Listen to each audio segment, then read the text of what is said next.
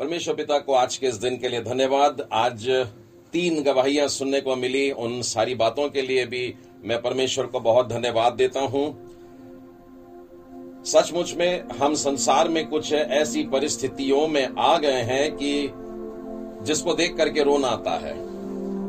और मैंने देखा है कि इन परिस्थितियों को देख करके सिर्फ़ बहनें ही नहीं रो रही हैं, परंतु पुरुष वर्ग भी बड़ा भारी महसूस करता है। और एक बोझ है और कुछ करने की इच्छा होती है और कुछ कर नहीं पा रहे हैं।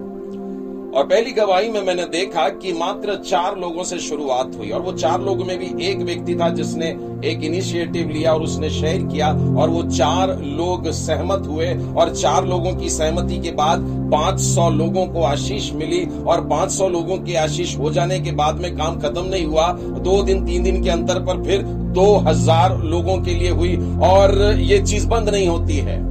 और आज वो गवाही सुनने के बाद हमारे अंदर भी कुछ जागा है और हमारी भी इच्छा हो रही है कि ठीक है, हम भी 10 से 20 से 50 से शुरू करेंगे। परमेश्वर पिता को बहुत धन्यवाद गवाहियों के लिए। बाइबल में गवाही देना सिखाया गया है और जब हम इन बातों को बांटते हैं, तब विश्वास भी बढ़ता है और कुछ करने की इच्छा भी जागृत हो जाती है। दूसरी गवाही मैं सुन रहा था, उन्हीं के हस्बैंड ने एक और वर्णन किया कि जो दर्द उन लोगों का है, वो देख पा रहे थे। और उन्होंने कहा इस प्रकार से कि बड़ी भयानक परिस्थिति है। और उसमें से मात्र एक या दो उदाहरण उन्होंने बताए।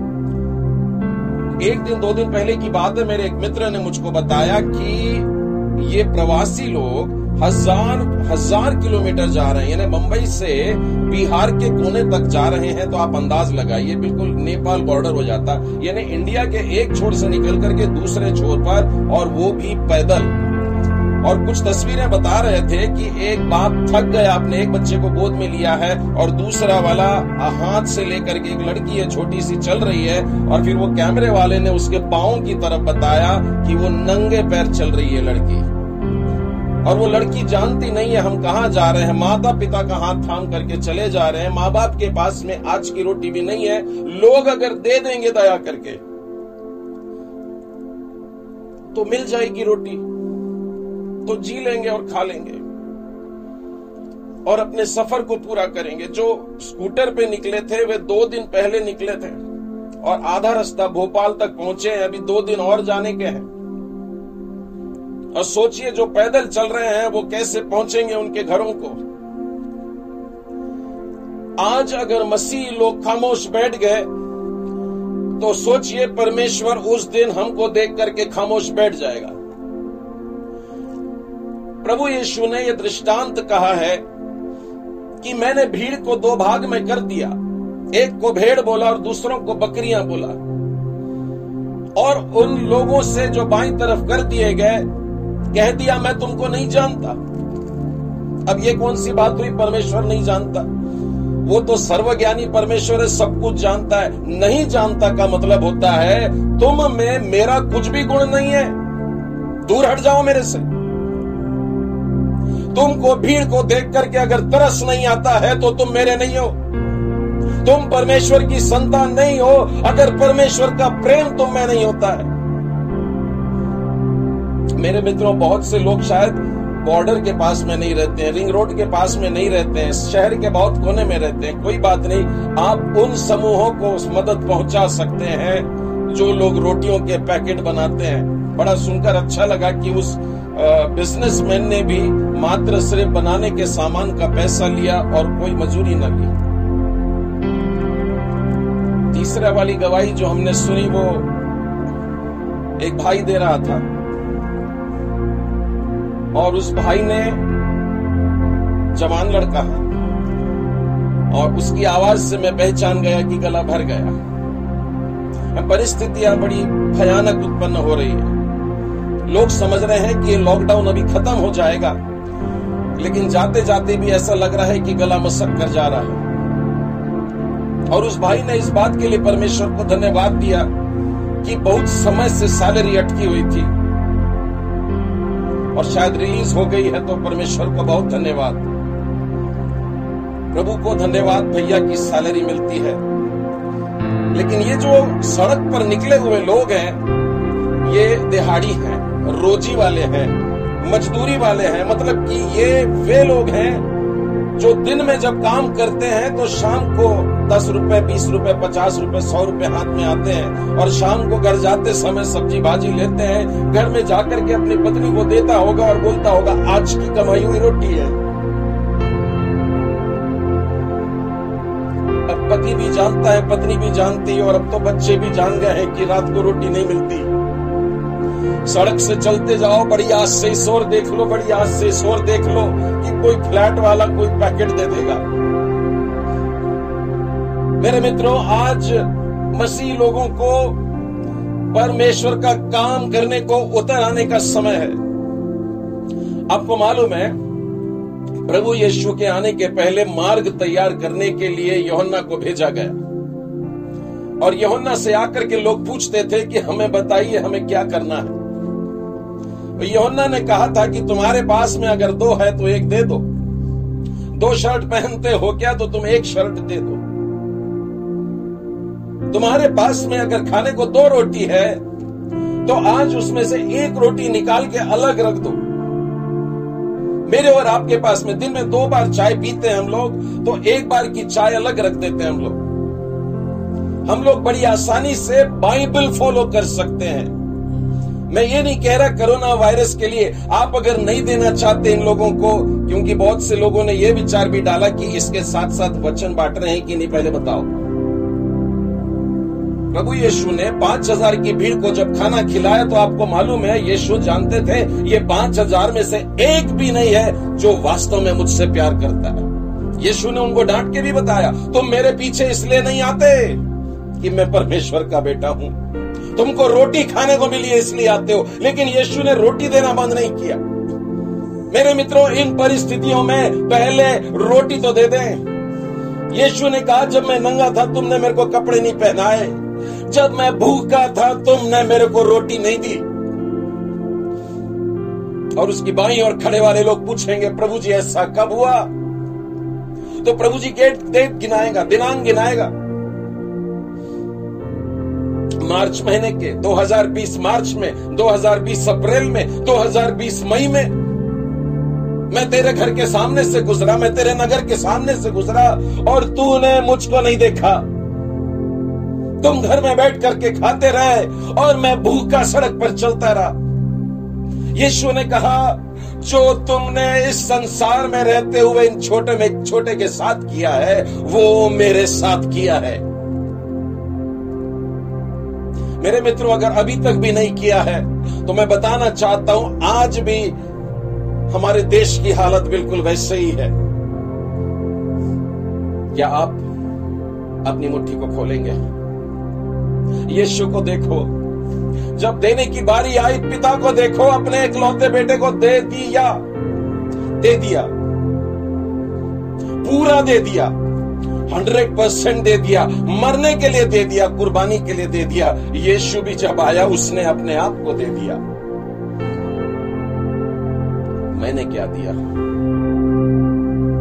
बहुत आसानी से हम लोग गा देते हैं, यीशु को मैं सब कुछ देता सब कुछ करता हूँ कुर्बान। लेकिन जब वास्तव में बारी आती है तो क्या मैं सब कुछ देता हूँ? Do I give my hundred percent Bible हमको सिखाती है पूरा देना। अगर आप पुराने नियम के फॉलोअर हैं तो दसवां अंश देना है। यदि आप यहुन्ना के फॉलोअर हैं तो आपको पचास देना है। पचास प्रतिशत, और यदि प्रभु यीशु के फॉलोअर हैं तो सौ प्रतिशत देना है हंड्रेड परसेंट एक बहन की भी गवाही सुनने को मिली। परमेश्वर पिता को धन्यवाद। हमारे माता पिताओं के लिए जिन्होंने हमें यहाँ खड़े रहने लायक बनाया है हमें विश्वास में बढ़ाया है। एक बार एक चर्च मीटिंग के बाद में मुझसे कोई कह रहा था, ऐसे ही कुछ मेमोरियल मीटिंग थी और उसके बाद में कहा, ये गलत है ना ब्रदर बोला, क्या? बोले, जो व्यक्ति गुजर जाता है ना, उसको याद करके इस तरीके से नहीं करना चाहिए। मेरे प्रियो, बाइबल बताती है कि मसीह पर विश्वास करने वाला मरता नहीं है। मरता नहीं है। केवल सो जाता है ताकि प्रभु के दिन उठाया जाए, जगा लिया जाए। बाइबल में प्रभु यीशु मसीह को मैं एक बार एक पहाड़ के ऊपर देखता हूँ, और उस पहाड़ के ऊपर उससे मिलने के लिए दो जन आते हैं। मालूम है कौन कौन मूसा और दूसरा एलिया। मूसा व्यवस्था को बताता है मतलब द बुक ऑफ़ लॉज और एलिया भविष्य वक्ताओं की पुस्तक को बताता है। और प्रभु यीशु मसीह सुसमाचार से आगे मतलब नई वाचा को बताते हैं। और बाइबल बताती है उन लोग किस बात पे चर्चा कर रहे थे। मतलब पुराने नियम का व्यवस्था देने वाला मूसा भी जानता है और एलिया भी जानता है। लेकिन मैं ध्यान अभी उसकी डॉक्ट्रिनल बातों पर नहीं, पर इतनी बात कहना चाहूँगा कि मूसा वो जन था जो मर गया था और गाड़ा गया था। और एलिया वो जन था जो मरा नहीं था और उठा लिया गया था। यानी परमेश्वर दोनों का परमेश्वर है और मूसा भी आज ज़िंदा है और एलिया भी आज ज़िंदा है और यीशु से आकर के मिलते हैं। इसलिए अपने प्रियजनों को स्मरण करने में पाप नहीं मेरे प्रियो। आप उसको ध्यान रख सकते हैं क्योंकि वो मरे नहीं, परंतु जीवित हैं। और इस प्रकार से हम लोग जब गवाहियाँ देते हैं तो वास्तव में लोगों को बचाते हैं, उठाते हैं, जगाते हैं फुर्ती से भरते हैं। और आज जो शास्त्र भाग मेरे सामने आया है, उसका पहला वचन भी यही कह रहा है। उस नगर के बहुत से सामरियों ने उस स्त्री के कहने से यीशु पर विश्वास किया, क्योंकि उसने गवाही दी थी। ये पूरी बातें जो आज सामरिया में हो रही है, सामरिया एक बड़ा स्टेट है और उसके अंदर एक नगर है सुखार। वहाँ पर यह घटना हो रही है। अब गाँव वालों ने विश्वास कर लिया। देखिए, एक बड़ी संख्या के लोगों ने विश्वास कर लिया है और लिखा है, क्योंकि उस स्त्री ने गवाही दी थी। मेरे और आपके जीवन में गवाही होना चाहिए, प्रियो। मेरे और आपके जीवन में ऐसी बात होना चाहिए कि हम अपनी जबान खोलें और बात करें। अपने मुँह को बंद नहीं रखने का है। बाइबल कहती है, जो मुर्दा होता है, उसका मुँह बंद रहता है। वो बोल नहीं सकता। लेकिन ज़िंदा लोगों की पहचान है कि वो बोलते हैं। अब जब आप बोलते हैं तो क्या बोलते हैं? परमेश्वर की स्तुति करना, परमेश्वर को धन्यवाद देना। लोगों से क्या बोले? लोगों को गवाही दे। मुँह से गवाही दे, अपने जीवन से गवाही दे, अपने कार्यों से गवाही दे कि आई बिलोंग टू जीसस मैं यीशु का हूँ। मुँह से बताकर बोलिए और अपने कार्यों से बोलिए। जब आप जब आप इस तरीके से बोलते हैं, करते हैं, सोचते हैं तो नगर बचाया जाता है। बहुत से लोगों को जब मैं मिशनरी कॉल देता हूँ तो लोग सीधा सीधा बोल देते हैं, हमारे बस की बात नहीं है। बहुत बड़ा देश है भारत। सौ करोड़ के ऊपर की गिनती और मैं अकेला क्या करूँगा? कुल मिलाकर के देख ले तो ढाई प्रतिशत मसीह लोग क्या कर लेंगे? कुछ काम के नहीं। लेकिन परमेश्वर एक एक को आवाज़ देता है, बुला लेता है और उनसे काम भी करवा लेता है। आइए ये तीन वचनों को बड़े ध्यान से अभी स्टडी करेंगे। लिखा है, उस नगर बस आगे मत बढ़िए। उस नगर की बात कर रहे हैं, और ये कौन सा नगर है, ये जानने के लिए आपको पढ़ना पड़ेगा। चौथे अध्याय का पांचवा वचन, इसमें लिखा है, वह सुखार नामक सामरिया के एक नगर में आया। अब आप बाइबल में ढूँढने के लिए बैठेंगे, सुखार। कोई फ़ेमस प्लेस है क्या? कोई ऐसी जगह जहाँ पर प्रभु यीशु आज वहाँ पर जा रहे हैं? और इस सुखार नगर का वर्णन आपको बाइबल में कहीं नहीं मिलेगा। न पुराने नियम में, न सुसमाचार में कहीं और, न पत्रियों में कहीं और। वो केवल यहीं पाया गया क्योंकि सामरिया का था और वो भी एक छोटा सा नगर था, कोई नाम नहीं जिसका। लेकिन प्रभु यीशु एक एक से प्यार करता है। यदि आप सुखार में भी क्यों ना रहते हो, यदि आप छोटी सी नगरी के, छोटे से झोपड़पट्टी के, छोटे सी कुटिया में क्यों ना रहते हो प्रभु यीशु आप में रुचि लेता है। प्रभु यीशु आपको बचाना चाहता है। प्रभु यीशु वहाँ जाना चाहता है और लिखा है, वो सामरिया में था। हाय, प्रभु यीशु सामरिया के एक नगर में गए थे। अब आपको मालूम है क्यों गए थे? चौथे वचन में देखिए, क्लियर लिखा है, और उसको सामरिया से होकर जाना अवश्य था। क्या प्रभु यीशु नहीं जानते थे कि वे यहूदी हैं?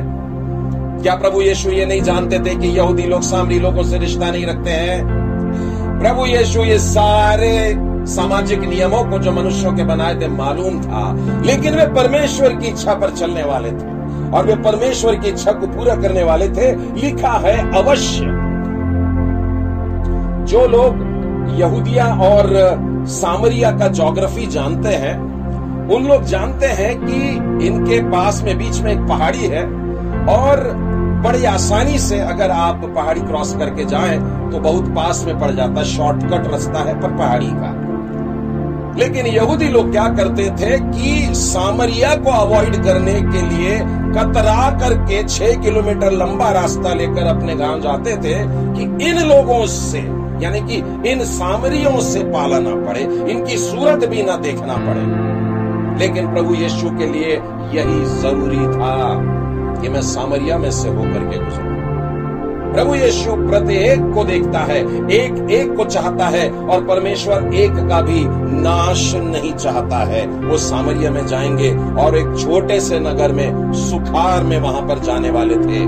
लिखा है, उस नगर के बहुत से सामरियों ने, बहुत से सामरियों ने बहुत से, यानी कि एक बड़ी संख्या है।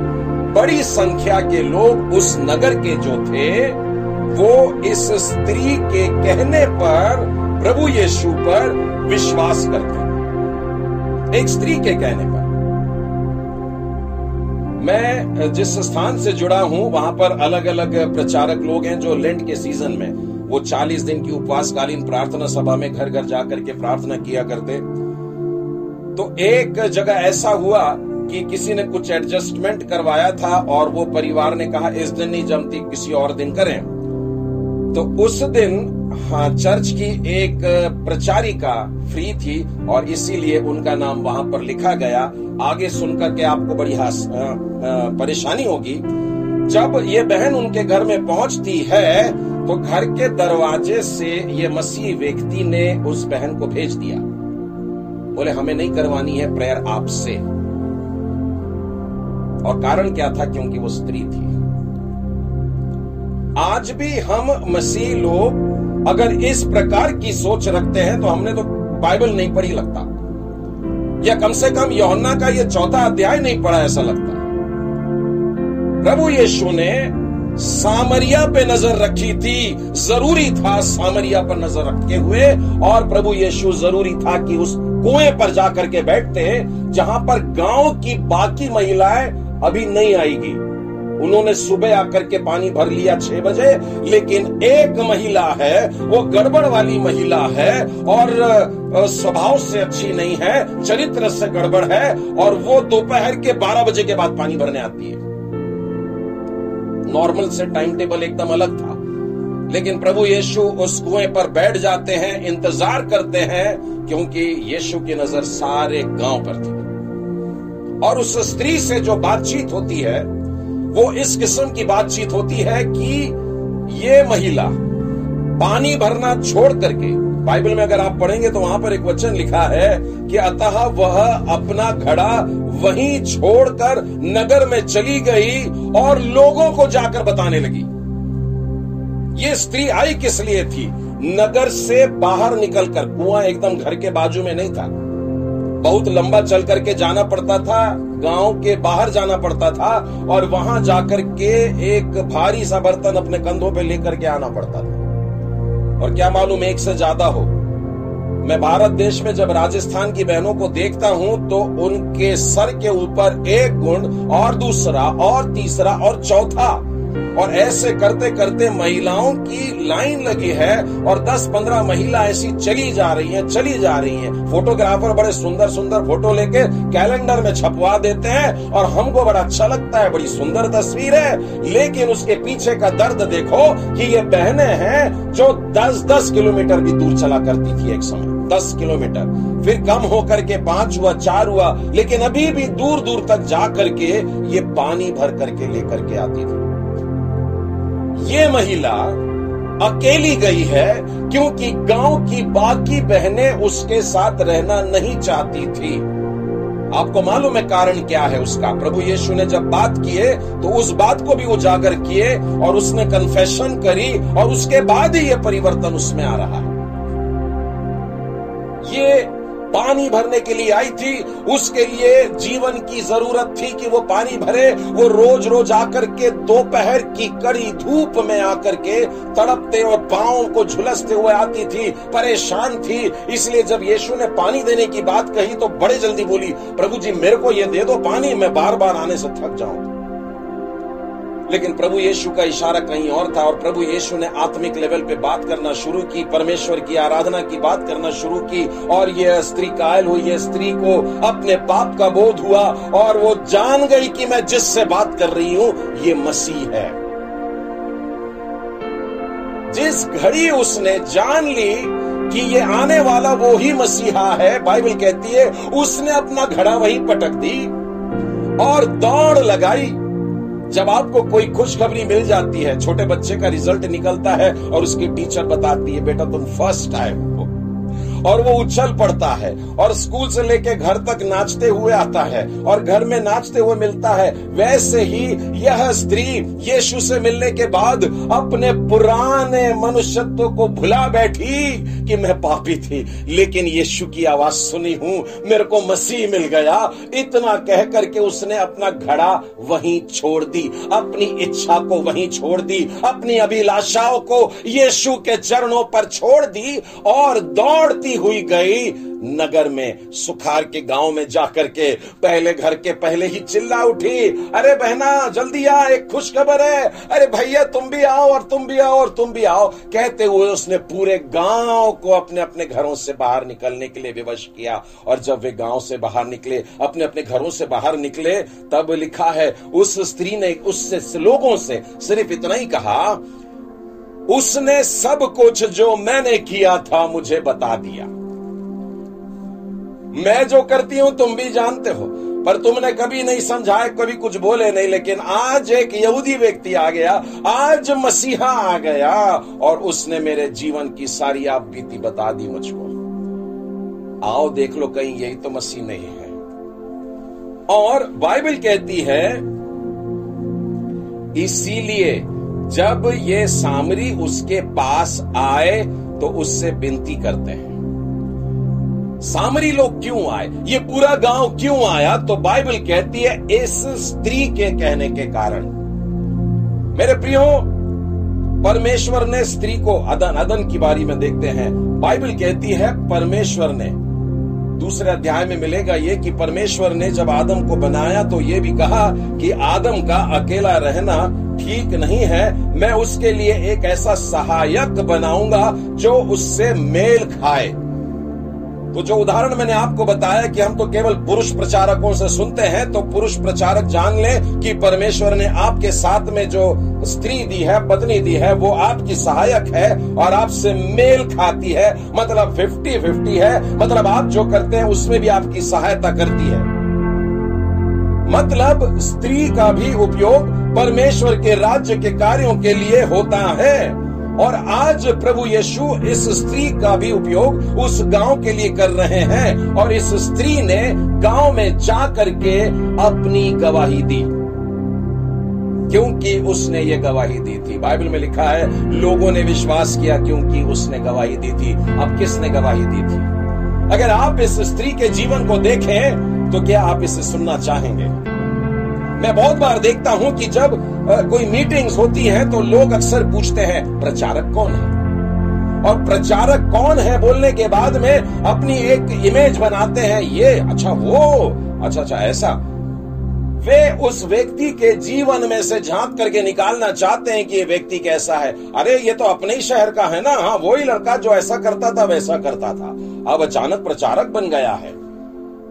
लेकिन प्रभु यीशु मसीह ऐसी ही स्त्री को जिसने कभी कोई बाइबल कॉलेज नहीं करी, ऐसी स्त्री को जिसने कोई छोटी ट्रेनिंग भी नहीं करी, ऐसी स्त्री को जिसने प्रभु यीशु के चरणों पर महीने भी नहीं बिताई है, ऐसी स्त्री जो कल तक पाप में ही पड़ी थी। लेकिन प्रभु यीशु मसीह के साथ में जब एक बार मिलना होता है, फिर से बोल रहा हूँ, प्रभु यीशु मसीह के साथ में जब एक बार मिलना हो जाता है, मनुष्य बदल सकता है। मनुष्य बदल जाता है। यदि यह स्त्री के जीवन को हम देखें तो कितना बदल जाता है कि ज़ीरो से, यानी नेगेटिव से आके ज़ीरो पर ना रुके, पर ज़ीरो से पॉजिटिव की तरफ़ चले जाए। उसने पाप छोड़ करके साधारण मनुष्यों का जीवन नहीं, परंतु मानो इवेंजलिस्ट बन गई। ये संसार की पहली लेडी इवेंजलिस्ट थी। यदि आपके मन में अभी भी शंका है तो मैं पुराने नियम में दबोरा के पास ले जाना चाहूँगा। और परमेश्वर की ओर से यह अभिषेक पाई हुई नबिया थी। एक एक स्त्री थी और यहाँ तक कि लड़ाई में भी जाती थी। यानी राजा ने बोला कि मैं ये लड़ाई तेरे बगैर नहीं जाऊँगा, तेरे को मेरे साथ चलना पड़ेगा। तो नबी ने कही, उस दबोरा बहन ने कही हाँ मैं भी साथ चलूँगी, ज़रूर चलूँगी। इस प्रकार से वो बोलती है। परमेश्वर के जीवन में आना मतलब हमारा मसीह जीवन जो है, एक युद्ध है और इसमें सबको चलना है, पुरुषों को चलना है, स्त्रियों को चलना है, हर एक को अपने अपने वचन की तलवार लेकर के चलना है और गवाही देते जाना है। गवाही मतलब अपने जीवन की बातें सामने रखना। साधारणतः गवाही में लोग इस प्रकार से बताते हैं कि पहले मैं ऐसा था और बाद में मैं ऐसा हो गया। यानी कि परिवर्तन की गवाही जब देते हैं। जब आप अन्य जातियों के साथ में बात करते हैं तो परिवर्तन की गवाही दी जाती है। और परिवर्तन की गवाही में मनुष्य बताता है कि मैं कैसे पाप में गिरा हुआ था, और फिर बाद में किस रीति से मुझको परमेश्वर ने बचा लिया। मैं आपको लूका रचित सुसमाचार उसके 19वें अध्याय में लेकर के चलता हूँ, और यहाँ पर एक ऐसा व्यक्ति है, जिसके लिए लोगों ने स्पष्ट कहा कि, अरे, ये तो पापियों के घर में जा उतरा है। गुड़गुड़ा के बोल रहे हैं। नाम मालूम है कि उसका नाम जक्का ही, बड़ा फ़ेमस व्यक्ति था और पूरे यरियो में वही था जो इतना नाटा था। और वो कूलर के पेड़ पर चढ़कर बैठा हुआ था और यीशु ने जाकर के उसी को बुला लिया। जक्कई के लिए लिखा है, वो देखना चाहता था कि यीशु कौन है। उसकी ये उत्सुकता यीशु को उसके पास में लेकर के आ गई। मेरे प्रियो, अगर आप यीशु को जानने के भी उत्सुक हैं तो बाइबल कहती है, यीशु आपके पास में आ गया। और सिर्फ़ आ नहीं गया, आपको अपने पास बुलाया और अपने पास नाम लेकर के बुलाया। और नाम लेकर के बुलाने के बाद बोला, मैं तेरे साथ में रहना चाहता हूँ। आपको बोलने की ज़रूरत नहीं, यीशु मेरे को पीछे चलने दो। यीशु कह रहा है, मुझे अपने घर में तुम बुला लो, या मैं रहना चाहता हूँ। और जब कई यीशु के साथ में वो दिन बिताता है, प्रभु यीशु के साथ में बातें होती है। और जैसा सामरी स्त्री के साथ बात हुई और उसने घड़ा छोड़ दी तो जक्कई ने यीशु के साथ बात किया और अपना गुल्लक छोड़ दिया। और उसकी वो कमाई के पैसे जो थे, उसने आधी तो कंगालों को बांट दिया। और जितनी थी जिसका उसने ऐड के लिया था, बुराई करके लिया था, झूठ बोल के लिया था, उनको चार गुना फेरने को तैयार होता है। और ये चीज़ वो लोगों के सामने खड़ा होकर, वहाँ लिखा हुआ है, और उसने खड़े होकर के ये बात कही। लोगों को सुना करके कहा और यीशु ने तब उसके लिए कहा कि आज इस घर में उद्धार आया मेरे मित्रों, अगर प्रभु यीशु से हमारी पहचान हुई है, प्रभु यीशु से हमारी बातें हुई है तो बेहद ज़रूरी है कि हमारी गवाही भी होना चाहिए। और अगर गवाही नहीं होती है तो बड़ी मुसीबत होती है। आइए मेरे साथ मरकुस रचित सुसमाचार उसके पाँचवें अध्याय में चलते हैं। यहाँ पर एक दुष्टात्मा ग्रसित मनुष्य है। और ध्यान से पढ़े तो पता लगेगा हज़ारों दुष्ट आत्मा एक ही आदमी में घुस के बैठी हुई है। प्रभु यीशु इसको बचाने के लिए भी उस नगर में जाते हैं और ये घटना आपको पूरी मालूम है और उसको स्वस्थ करते हैं। उसके अंदर से दुष्ट आत्माएँ निकलती है और बहुत ही ड्रामेटिक सीन होता है और उसके अंदर से सारी दुष्ट आत्माएँ निकल के सुअरों में जाती और वे कूद जाते हैं और मर जाते हैं। ये हो जाने के बाद में क्या होता है मालूम है? जब वह नाव पर चढ़ने लगा तो वह जिसमें पहले दुष्ट आत्माएँ थी, उससे विनती करने लगा, मुझे अपने साथ रहने दे। उसने चंगाई पाया। अब भाव विभोर हो गया और अब कह रहा है कि मुझे अपने साथ में रहने दे। यीशु ने मना कर दिया। यीशु ने उसको मेरे पीछे पीछे चलने से माता बोला, परंतु उसको बोला परंतु यीशु ने उसको आज्ञा दी और कहा, अपने घर जाकर, अपने लोगों को बता कि तुझ पर दया करके प्रभु ने तेरे लिए कैसे बड़े काम किए हैं। परमेश्वर जब मुझको स्पर्श करता है, यीशु से जब मेरी बात होती है, जब मेरा परिवर्तन होता है, जब मैं गड्ढे से निकलकर ऊँचे पर बैठाया जाता हूँ, जब मैं सम्मानित किया जाता हूँ, जब मैं बीमारी के बिस्तर से निकल के चंगाई को पाता हूँ, जब मेरे आँसू पोछ के परमेश्वर मेरे को नाचने लायक बनाता है, जब मेरे जीवन में परिवर्तन आता है, वो कहता है, जा और बता। लोगों को बता, सारे लोगों को बता, तेरे लोगों को बता, तेरे घराने के लोगों को बता, तेरे देश के लोगों को बता, तेरे नगर के लोगों को बता कि यीशु ने तेरे लिए क्या किया है। सामरी स्त्री को यीशु ने यही कहा उससे क्षमा की भी बात किया होगा, उसके पाप की बात करके नहीं कि तूने अब तक कितने पति कर ली, अभी भी जो तेरे साथ में वो तेरा नहीं। इतना बोल बोल कर यीशु ने उसको गिरा गिरा के नीचा नहीं किया, परंतु ये बताया कि जीवन के जल यहाँ से बहेगा। तू अगर जानती कि किससे बात कर रही तो तू उससे मांग लेती और वो तुझे जीवन का जल दे देता। और उसने डेफिनेटली वो सारी बातें की होगी। उसने जानी होगी कि मेरे को शांति देने वाला यही है, मेरे को बचाने वाला यही है, मेरे पापों को क्षमा करने वाला यही है इसीलिए वो कहती है, मुझे मसीह मिल गया। और इसी खबर को लेकर के वो जाकर के गवाही सुनाती मरकुस के पाँचवें अध्याय में अगर थोड़ा सा आगे बढ़ेंगे, वहाँ पर भी एक चीन नज़र आता है कि याइर की बेटी है जो बहुत बीमार है, बहुत सीरियस है, मरने पर है वर्ण मर भी जाती है। और उसके घर में जब प्रभु यीशु जाते रहते हैं तो रास्ते में एक रुकावट हो गई। याइर बहुत परेशान है कि प्रभु यीशु चलिए, जल्दी चलिए, लेकिन रास्ते में यीशु रुक गए और रुक करके पीछे पलटे और पीछे पलट करके पूछते हैं, मुझे किसने छुआ? और जब प्रभु यीशु ने ऐसा कहा कि मेरे वस्त्र को किसने छुआ, उसके चेलों में से एक ने देखिए क्या जवाब दिया। इकतीसवां वचन, तू देखता है कि भीड़ तुझ पर गिरी पड़ती है और तू कहता है कि किसने तुझे छुआ? यानी चेले लोग परेशान है कि जीसस आप कैसा क्वेश्चन करते हो? आपको किसी ने हाथ लगाया? अरे, आपको तो भीड़ की भीड़ धक्का मार रही है और आप पूछते हो किसने हाथ लगाया? लेकिन प्रभु यीशु ने उस भीड़ में ज़ोर से कहा, किसने मुझे हाथ लगाया? अब आप मुझको बताइए, क्या प्रभु यीशु नहीं जानते थे? उस भीड़ में एक जक्कई यीशु जानते थे। और ये बारह में से एक मुझको पकड़वाएगा, जानते थे। और लोग जब उसके विषय में षड्यंत्र रचते थे, वो यीशु जानते थे। लोगों के मन में क्या चल रहा है, वे जानते थे। चेले लोग आपस में निर्णय कर रहे, हम में बड़ा कौन है? यीशु जानते थे। उस भीड़ में मुझको किसने हाथ लगाया, यीशु जानते थे। फिर यीशु ने क्यों पूछे? क्योंकि प्रभु यीशु को छू लेने के बाद बारह बरस से जो बीमारी शरीर के अंदर थी, बारह बरस से जो बीमारी अंदर थी, जिसके लिए सारा कुछ व्यय कर चुके थे, सारा खर्चा उठा चुके थे, सब प्रकार की दवाइयाँ लेकर के देख चुके थे, लेकिन बारह साल से वो बीमारी नहीं जा रही थी। मेरे को हाथ लगाया है किसी ने, मेरे अंदर से सामर्थ्य बही है। और यीशु ने यह नहीं बताया कि किसी को चंगाई मिली है। लेकिन यीशु ने बस इतना ही बोला, मुझको किसने छुआ? प्रभु यीशु ने उस भीड़ में, क्या उस स्त्री को गिराने की इच्छा से कि, हाय, तेरे को कैसी बीमारी थी? क्योंकि इस तकलीफ़ में सामाजिक व्यवस्था ऐसी थी कि स्त्रियों ने समाज में नहीं आना है, लोगों के बीच में नहीं आना है, दूरी बना करके रखना है। लेकिन प्रभु यीशु ने उसको छूने दिया। अपने देह को छूने दिया, अपने वस्त्र को छू लेने दिया। और प्रभु यीशु जब अपने वस्त्र को छू लेने देते हैं, प्रभु यीशु मसीह के शरीर से सामर्थ बहती है और वो सामर्थ बह करके उस स्त्री के अंदर जाती है। और बारह साल से जो उसको भयानक तकलीफ़ थी, उस तकलीफ़ में से वो छूटती है और लिखा है, उसने अपनी देह में पाया कि मेरा लहू बहना बंद हो गया है और वो मनी मन आनंदित हुई और आनंदित होने के बाद में वो चुपचाप से वहाँ से जा रही थी। उस भीड़ में वो वहाँ से सटकने की कोशिश कर रही थी।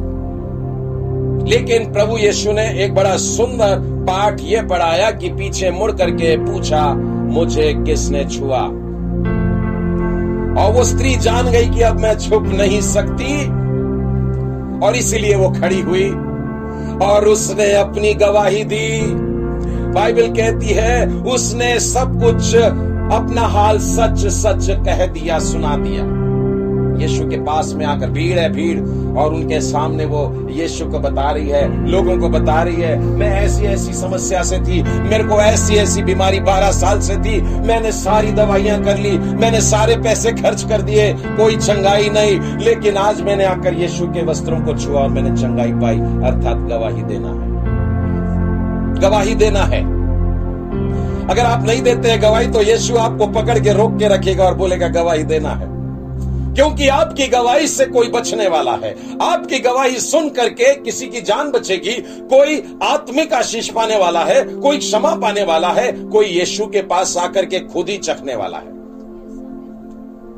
बीते दिनों में बच्चों के साथ में शनिवार को मीटिंग्स होती है तो उनको नामान कोड़ी वाली कहानी मैंने बताया था। और नामान कोड़ी की जब कहानी बताए थे हम लोगों ने तो उसके अगले सप्ताह में हमने उनसे क्वेश्चन पूछा। कि बताओ कि नामान कोड़ी जब स्वस्थ हो गया तो उसने क्या रिएक्ट किया? मतलब कि उसका प्रत्युत्तर क्या था? मतलब उसका रिस्पॉन्स क्या था? और जो एक बच्चे ने उत्तर दिया, बिल्कुल यही उत्तर मुझको बड़े लोगों से भी मिलता रहा। क्या? कि नामान ने अपने साथ में बहुत सारा सोना, चांदी, कपड़े लेकर के आया था, और वो ला करके उसने चाहा कि एलिशा को दे दे। एलिशा को जब ला करके दे रहा था तो एलिशा ने कहा, मुझे नहीं चाहिए। और उसने मना कर दिया। लेकिन बहुत कम लोग हैं जो एलिशा और नामान की पूरी कहानी जानते हैं। मैं गेजी की बात नहीं कर रहा, मैं नामान की बात कर रहा हूँ। आपको मालूम है नामान का रिएक्शन क्या था? नामान ने जो अपनी देह को देखा और उसने पाया कि मेरा कोढ़ चला गया है और उस कोड़ की बजाय शरीर जो हुआ है, ऐसे जैसे कि कोई बच्चा पैदा होता है। सॉफ्ट शरीर, नया शरीर, एकदम नया रूप। ऐसा परमेश्वर ने नामान को दिया और नामान ने परमेश्वर को अपनी सारी ज़िंदगी दे दी। यह कह के कि आज के बाद मैं और किसी देवता की आराधना नहीं करूँगा। मैं केवल उसी यहोवा की आराधना करूँगा जो एलिशा करता है। गवाही मित्र वो अपने गाँव भी गया तो वहाँ की मिट्टी लेकर के गया। नहीं। मेरी वेदी यहीं की मिट्टी की होगी। मैं अपने देवताओं के सामने अब नहीं झुकूँगा और इस प्रकार से अपनी गवाही को रखता है और बाइबल में ये पाया जाता है। मेरे प्रियो, बाइबल में ऐसे और भी बहुत सी बातें हैं जो गवाहियों के रूप में लिखी है और परमेश्वर चाहता है कि जो तूने पाया है, उसे दूसरों को बांट। जो तूने पाया है, उसे दूसरों को सुना, क्योंकि तेरी गवाही के कारण लोग बचेंगे। यहाँ पर लिखा है बहुत से सामरियों ने यीशु पर विश्वास किया क्योंकि उस स्त्री ने गवाही दी थी।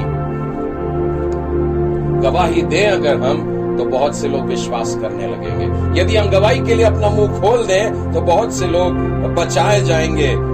उसने सब कुछ जो मैंने किया था, मुझको बता दिया। मेरा और आपका जीवन कुछ भी छुपा हुआ नहीं है। हम परमेश्वर से छुप करके अपना जीवन नहीं जी सकते। चालीस वचन में, इसीलिए जब ये सामरी उसके पास आए तो उससे विनती करने लगे कि हमारे यहाँ रह, अतः वह वहाँ दो दिन तक रहा। सोचिए जरा इस बात पर। एक समय था, जब प्रभु यीशु ने अपने चेलों को बोला था, मैं मध्य रचित सुसमाचार और उसके दसवें अध्याय में आपको लेकर के चलता हूँ।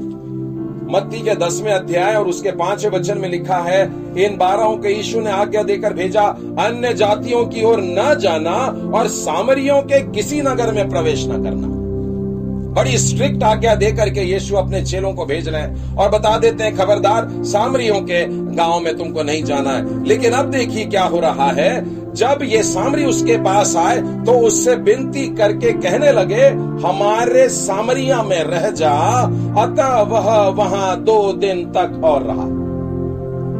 प्रभु यीशु मेरी और आपकी विनती को देखिए कहाँ तक सुनते हैं। प्रभु यीशु ने एक बार शिष्यों से बोला, मत जाना। लेकिन बात ये नहीं थी कि सामरियों के यहाँ कभी मत जाना। आप ध्यान से अगर बाइबल के उस भाग को भी और आगे के वचनों को पढ़ें तो ये क्लियर होता है कि परमेश्वर ने केवल ये कहा था कि इसराइल की भटकी हुई भेड़ों को पहले लेकर आ। प्रचारकों में भी मैंने दो प्रकार के ग्रुप देखा। एक जो कहता है केवल अन्य जातियों में प्रचार करें और दूसरा कहता है कि केवल अपने ही लोगों को बचाते रहें। प्रभु यीशु कहता है, दोनों जगह प्रचार होना चाहिए, लेकिन पहले अपने घर का तो ख्याल कर। जब तक तू नहीं सुधर जाएगा तो तू अपने परिवार को कैसे सुधारेगा? फिर अपने परिवार को सुधारने के बाद में अपने रिश्तेदारों से बोल। और जब अपने रिश्तेदारों से बोल लेगा तब फिर आगे बढ़। प्रेरितों के काम और उसके पहले अध्याय के आठवें वचन में लिखा है, जब पवित्र आत्मा तुम पर उतरेगा, तब तुम सामर्थ पाओगे। और तब यरूशलेम में, यहूदिया में और सामरिया में और जगत के छोर तक। ठीक है, मैं ये बताना चाहता हूँ कि एक बार प्रभु ने मना किया था, एक कारण था, लेकिन यीशु ने कहा कि जाओ और तुम अब सुनाओ, सामरिया में भी सुनाना तो आज प्रभु यीशु उसी वचन को इस तरीके से पूरा कर रहा है कि जब इन लोगों ने कहा, जिस समय उन पर मानो, अभी ग्रेस का समय शुरू भी नहीं हुआ, लेकिन जब वो प्रार्थना करते हैं, यीशु से लिखा है, विनती की, हाथ जोड़ करके बोले होंगे, और बोले होंगे, प्रभु जी मत जाइए, हमारे यहाँ ठहर जाइए। तो प्रभु यीशु ने कहा, ठीक है, मैं तुम्हारे यहाँ ठहरता हूँ और एक नहीं, दो दिन वहाँ उनके साथ में रहा। कभी हमने विनती की है, यीशु जी, हमारे अंदर आ जाओ। यीशु हमारे परिवार में आ जाओ। मैंने बहुत सी प्रार्थनाओं को सुना। पिछले सप्ताह भी दो लोगों की बातें सुना, यीशु प्रार्थना ही नहीं सुनता। आपको लगता है कि यीशु के कान बंद हो गए? ऐसा नहीं है। प्रभु यीशु प्रार्थना सुनता है। परंतु आपने हमेशा प्रभु जी से मांगते ही रहे उन बातों को जो आज के जीवन के लिए आपके लिए ज़रूरी नहीं है। आज सबसे ज़्यादा अगर कुछ ज़रूरी है तो यीशु आप हमारे घर में आइए। आपके परिवार में जब प्रभु यीशु आकर के मुख्य कुर्सी पर बैठ जाएँगे, उसके बाद परिवार की आवश्यकताएँ बताने की ज़रूरत नहीं पड़ने वाली।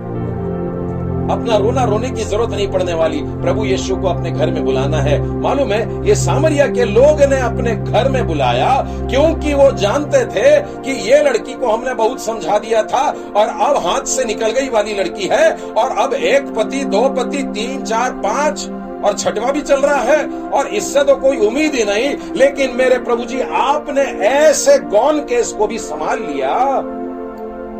आप आइए हमारे और यीशु को अपने घर ले जाना चाहते हैं। और वो दो दिन सामरियों के लिए बड़ी बड़ी सभा हुई होगी, बड़ी चंगाई की भी सभा होगी। और मैं तो समझता हूँ, देखिए, आगे का वचन क्या बताता है? और उस सामरिया में जा करके दो दिन तक रहा। उसके वचन के कारण और भी बहुत से लोगों ने विश्वास किया। मतलब प्रभु यीशु ने वहाँ पर भी एक महासभा आयोजित कर दी। सुसमाचार महासभा सामरिया और प्रभु यीशु प्रचारक।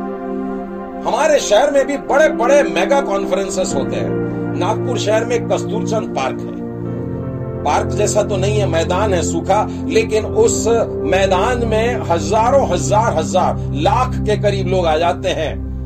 और एक महासभा बढ़ती है। लेकिन बाइबल बताती है, ये महासभा की शुरुआत जो है, ये चंगाई की भी सभा हो सकती है, ये सुसमाचार आत्मिक चंगाई की भी सभा हो सकती है, लेकिन है महासभा, क्योंकि पूरा प्रदेश आज इकट्ठा हुआ है, दो दिन के लिए इकट्ठा हुआ है।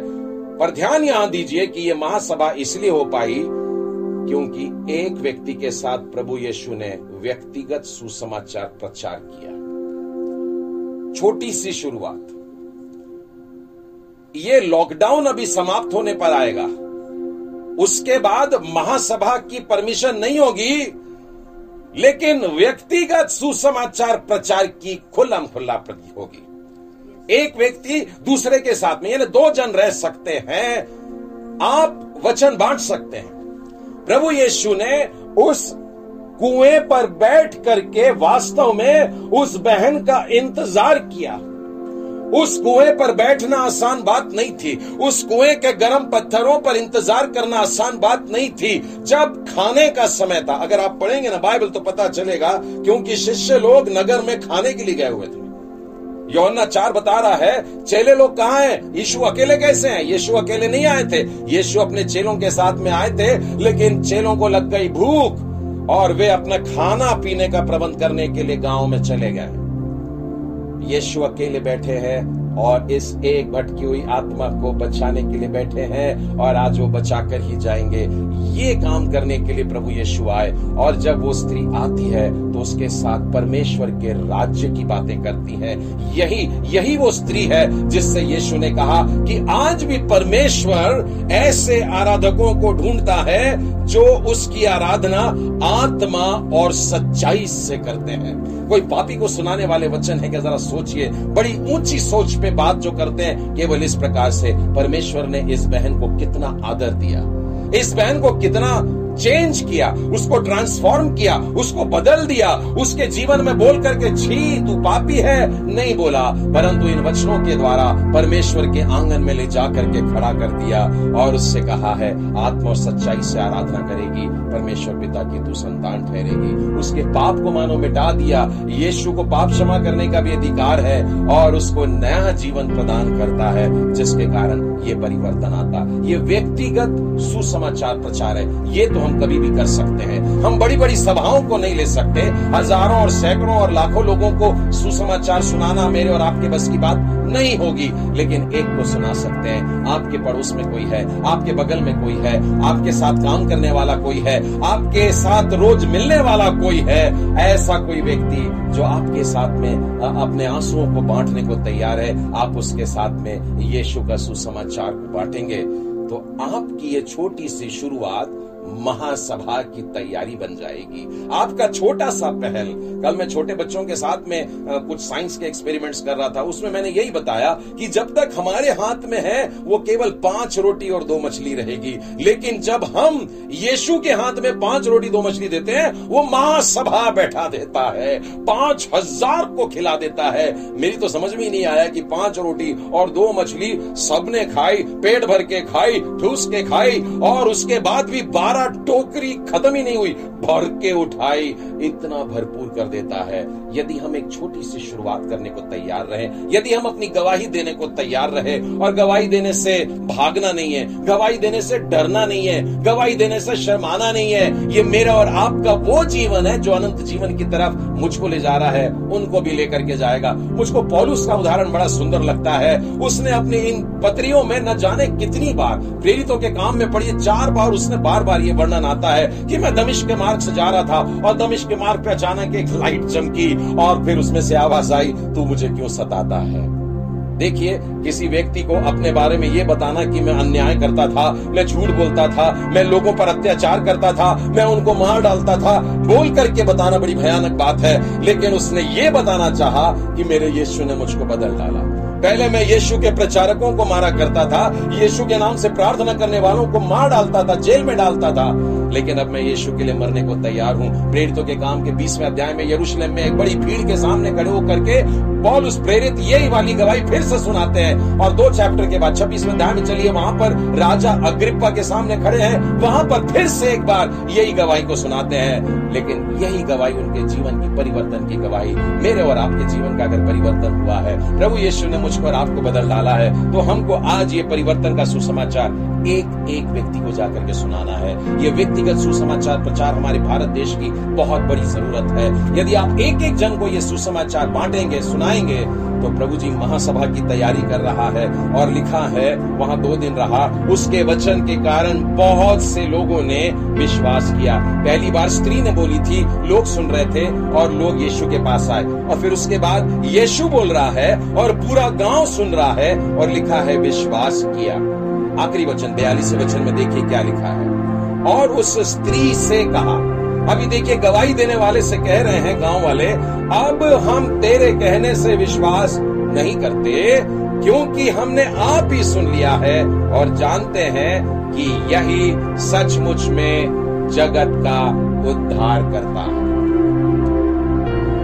लोगों का मन परिवर्तन करना मेरे और आपके बस की बात नहीं है। ये परमेश्वर का आत्मा है जो कार्य करता है।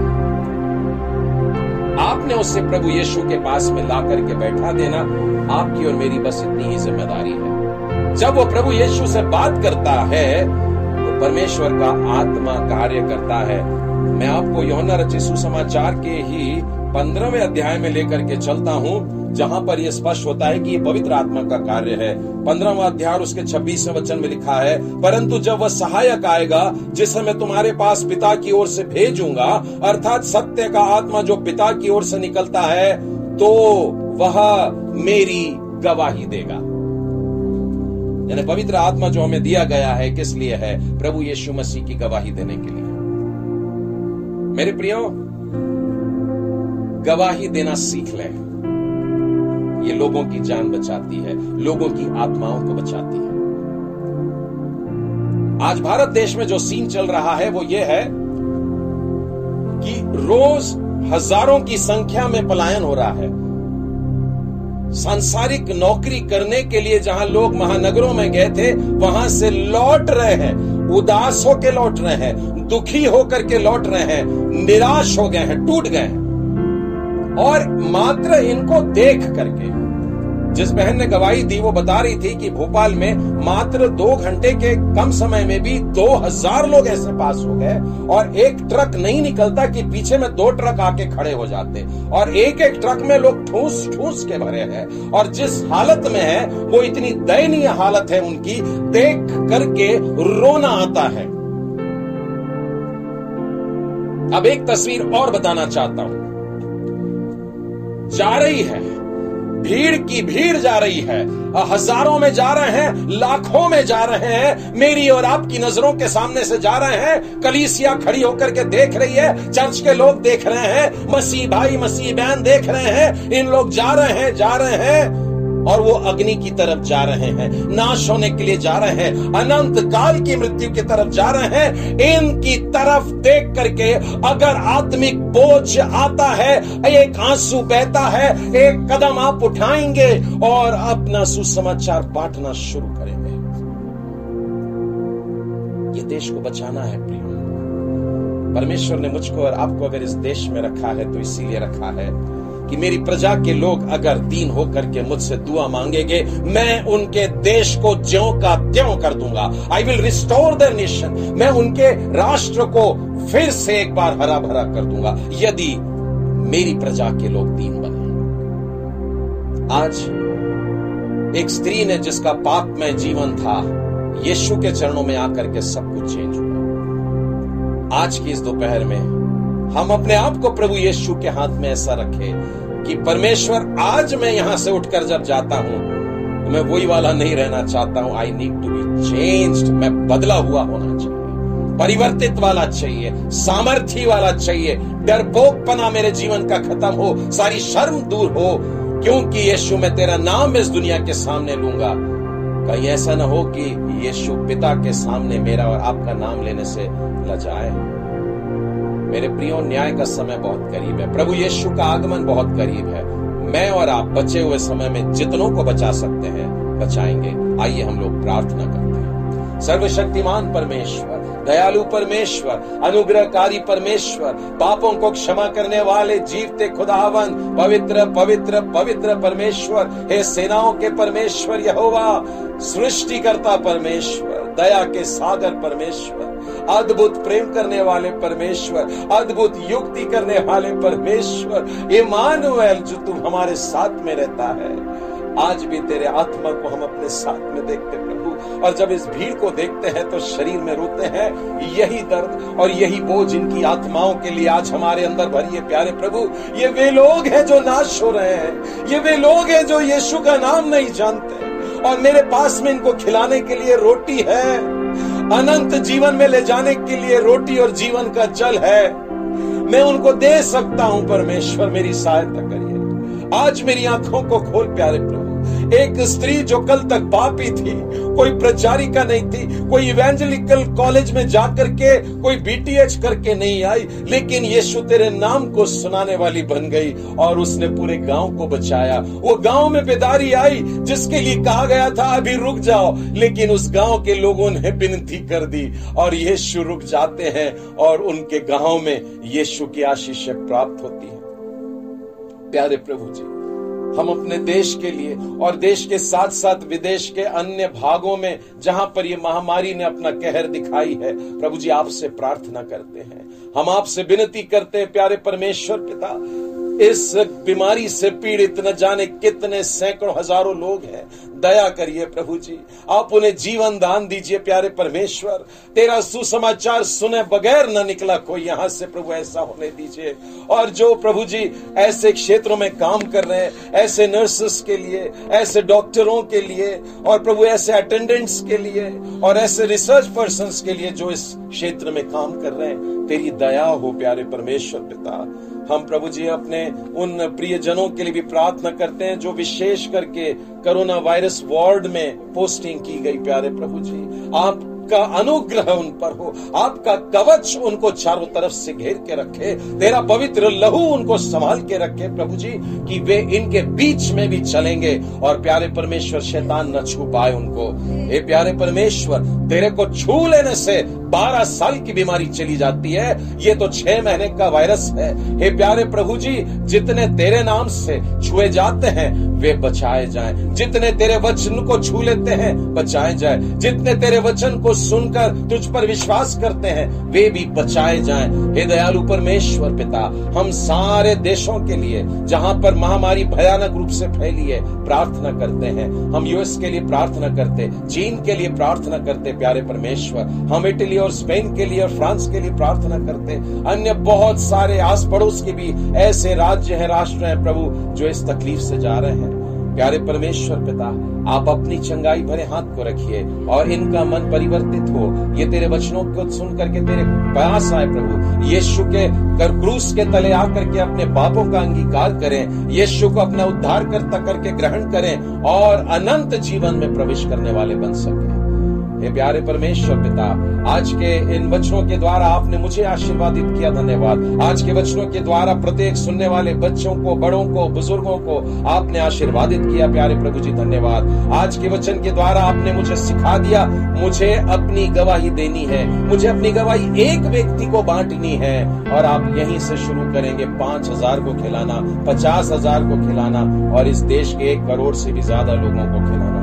ये प्यारे परमेश्वर पिता, बड़ी विश्वास के साथ में हम अपने जीवन को आज के दिन में फिर एक बार आपके हाथों में इसलिए सौंपते हैं कि आप इसे चेंज कर दीजिए ट्रांसफॉर्म कर दीजिए, बदल दीजिए। हमें हमें अपने पवित्र आत्मा की सामर्थ से भर दीजिए। एक ऐसी सामर्थ कि जगत के छोर तक तुम मेरे गवाह होंगे। प्यारे प्रभु जी, हमारी गवाहियाँ हम सुनाते रहें और लोगों को बचाते रहें, ऐसा होने दीजिए। धन्यवाद के साथ में। सारा आदर, महिमा और गौरव आपको देते हुए यह बिनती हम अपने उद्धार करता प्रभु यीशु मसीह के नाम में मांगते हैं। सोनो ग्रहण कर आमीन।